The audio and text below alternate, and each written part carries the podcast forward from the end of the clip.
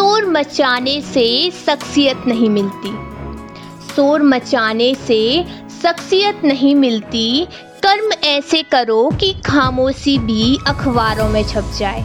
आदाब, नमस्कार, सत श्रीकाल दोस्तों। दिस इज़ आर जे अमायका और आप सुन रहे हैं दी अमायका शो सक्सेस कभी भी एक दिन में नहीं मिलती।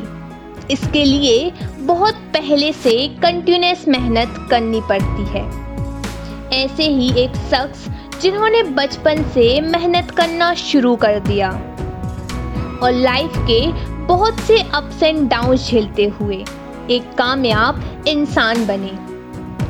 आज इन्हें शेयर बाज़ार का सबसे बड़ा जादूगर कहा जाता है और आज दुनिया के फोर्थ रिचेस्ट पर्सन बन चुके हैं। तो इन्हें इतनी बड़ी सक्सेस ऐसे ही नहीं मिली होगी। कैसे इन्होंने इतना बड़ा मुकाम हासिल किया? क्या थी इनकी जर्नी? तो चलिए शुरू करते हैं। एक लड़का जिसका बर्थ 30 अगस्त 1930 को अमेरिका के ओमाहा शहर में हुआ। इनके फादर हार्वर्ड बफेट, जो कि शेयर बाज़ार में काम करते थे, और माँ लीला बफेट एक हाउसवाइफ थी। बचपन से ही इन्हें बुक्स पढ़ना नंबर के साथ खेलना, ये सब चीज़ें ज़्यादा पसंद थी। जिस वक्त बच्चे अपना समय खेल कूद में बिताते हैं, ये उस वक्त तकरीबन सात से आठ साल की एज में बुक्स पढ़कर अपना समय बिताते थे। इन्होंने उसी टाइम एक बुक पढ़ी, जिसका नाम था one thousand ways to make thousand dollar यानी कि एक हज़ार डॉलर कमाने के एक हज़ार तरीके। और इस बुक से इंस्पायर होकर महज तेरह साल की छोटी सी एज में अपने दोस्त के साथ मिलकर एक पिन बॉल मशीन खरीद ली और उसे एक नाई की दुकान में रख दिया ताकि लोग जो भी वेटिंग में हो, वो उसे टाइम पास के लिए खेल सकें। इस बिज़नेस से जितना भी प्रॉफिट हुआ, उससे और भी पिन बॉल मशीन खरीदी और अलग अलग नाई की दुकानों में रख दिया। इस तरह इस बिज़नेस को 1200 डॉलर में बेचकर बचपन में ही अपने बिज़नेस स्केल का नमूना दिखा दिया। इसके अलावा इन्होंने और भी छोटे मोटे काम किए, जैसे कि door to door coca cola chewing gum बेचना, मैगजीन बेचना, न्यूज़पेपर बेचना और भी ऐसे बहुत से काम।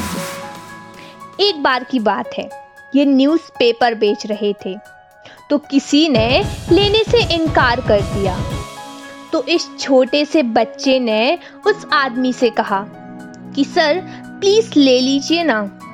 इस एक न्यूज़पेपर में बहुत सी इंफॉर्मेशन है, जो आपको फ्यूचर में काम आ सकती है। सर प्लीज़ ले लीजिए। अगर आज आप ये नहीं खरीदोगे तो आप इस नॉलेज से पीछे रह जाओगे, जो हमेशा के लिए आपको दुनिया से पीछे कर देगा। इस तरह से कन्वेंस करने का तरीका देखकर। वह आदमी बोला, चलो ठीक है, लाओ, दे दो अखबार। पर एक बात बताओ, तुम इतनी छोटी सी उम्र में काम क्यों कर रहे हो?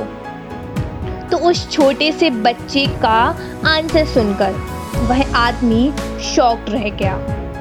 ये बोले कि, सर, अगर मैं अभी से काम करूँगा तो बड़े होकर मुझे काम करने की हैबिट हो जाएगी। एक तरह की लत लग जाएगी, जिससे कि मेरे ऊपर काम का कितना भी बर्डन क्यों ना हो। मैं कभी भी थकूँगा नहीं।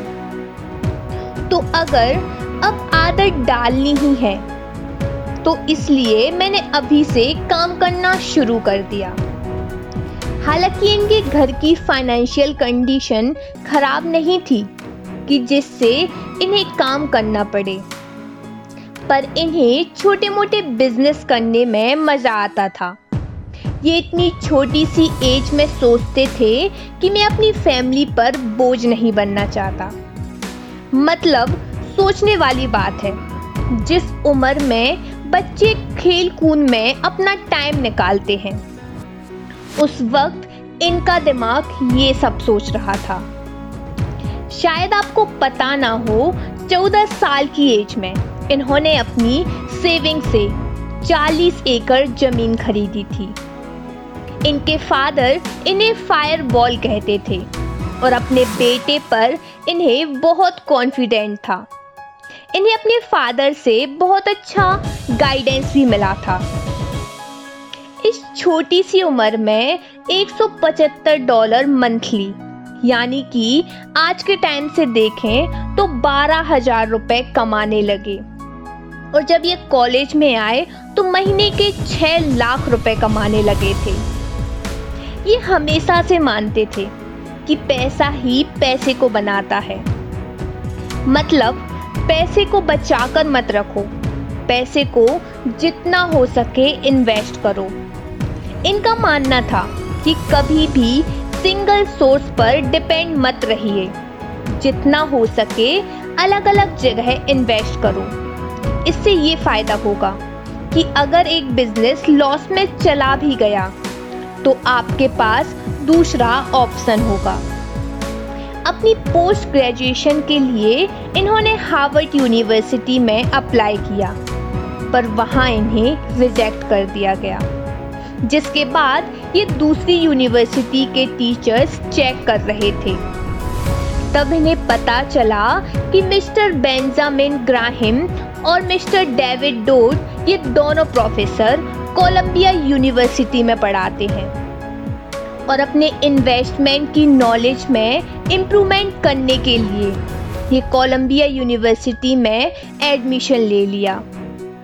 और इनका ये फैसला आगे चलकर इनकी लाइफ चेंजिंग का डिसीज़न साबित हुआ। प्रोफेसर बेंजामिन ग्राहिम को फादर ऑफ़ वैल्यू इन्वेस्टिंग माना जाने लगा। ये प्रोफेसर ग्राहिम से बहुत इंस्पायर्ड थे और इनके साथ फ्री में काम करने के लिए आग्रह किया। पर प्रोफेसर बेंजामिन ने इनकार कर दिया, मना कर दिया।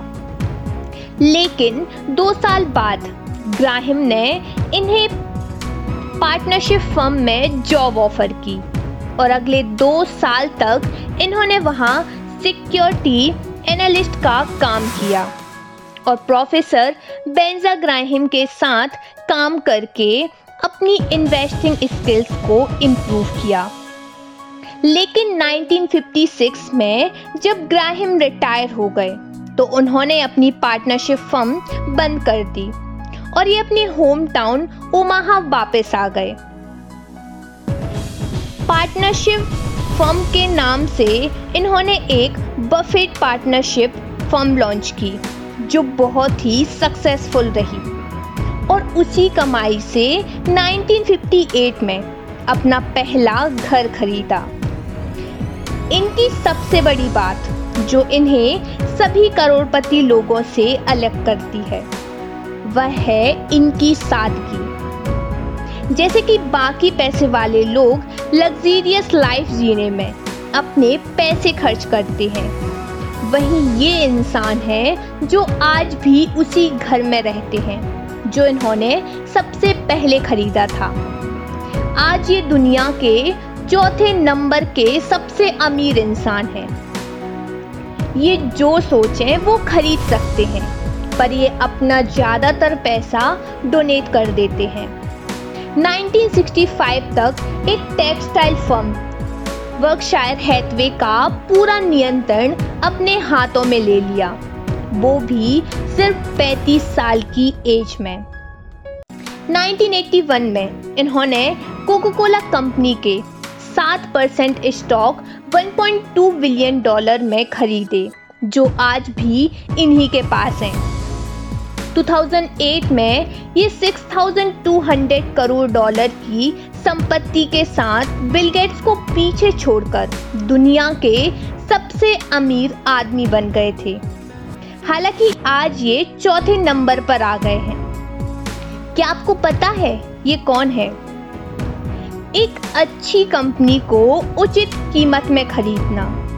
एक उचित कंपनी को अच्छी कीमत में खरीदने से ज़्यादा बेहतर है। इस बात को बोलने वाले the one and only Warren Buffett. Warren Buffett Microsoft के चेयरमैन विल गेट्स के बहुत अच्छे दोस्त हैं। 26 जून 2006 को 75 साल के वॉरेन बफेट ने 3700 करोड़ डॉलर जो इनकी पूंजी का दो तिहाई हिस्सा था। उसे बिल गेट्स और मिलेंडा फाउंडेशन को दान कर दिया, डोनेट कर दिया।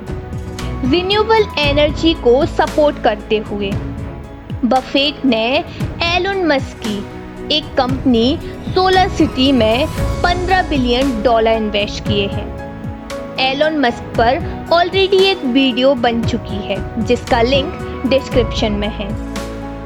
आज इनकी नेटवर्थ तकरीबन 7,270 करोड़ यूएस डॉलर है। तो ये थी वॉरेन बफेट की कहानी। इसी के साथ मैं आपसे अलविदा लेती हूँ। खुश रहिए अपना ख्याल रखिए। और फिर मिलती हूँ किसी नेक्स्ट स्टोरी के साथ। जब कुछ ना हो छुपाने को तो बहुत कुछ होता है दुनिया को दिखाने को। शुक्रिया।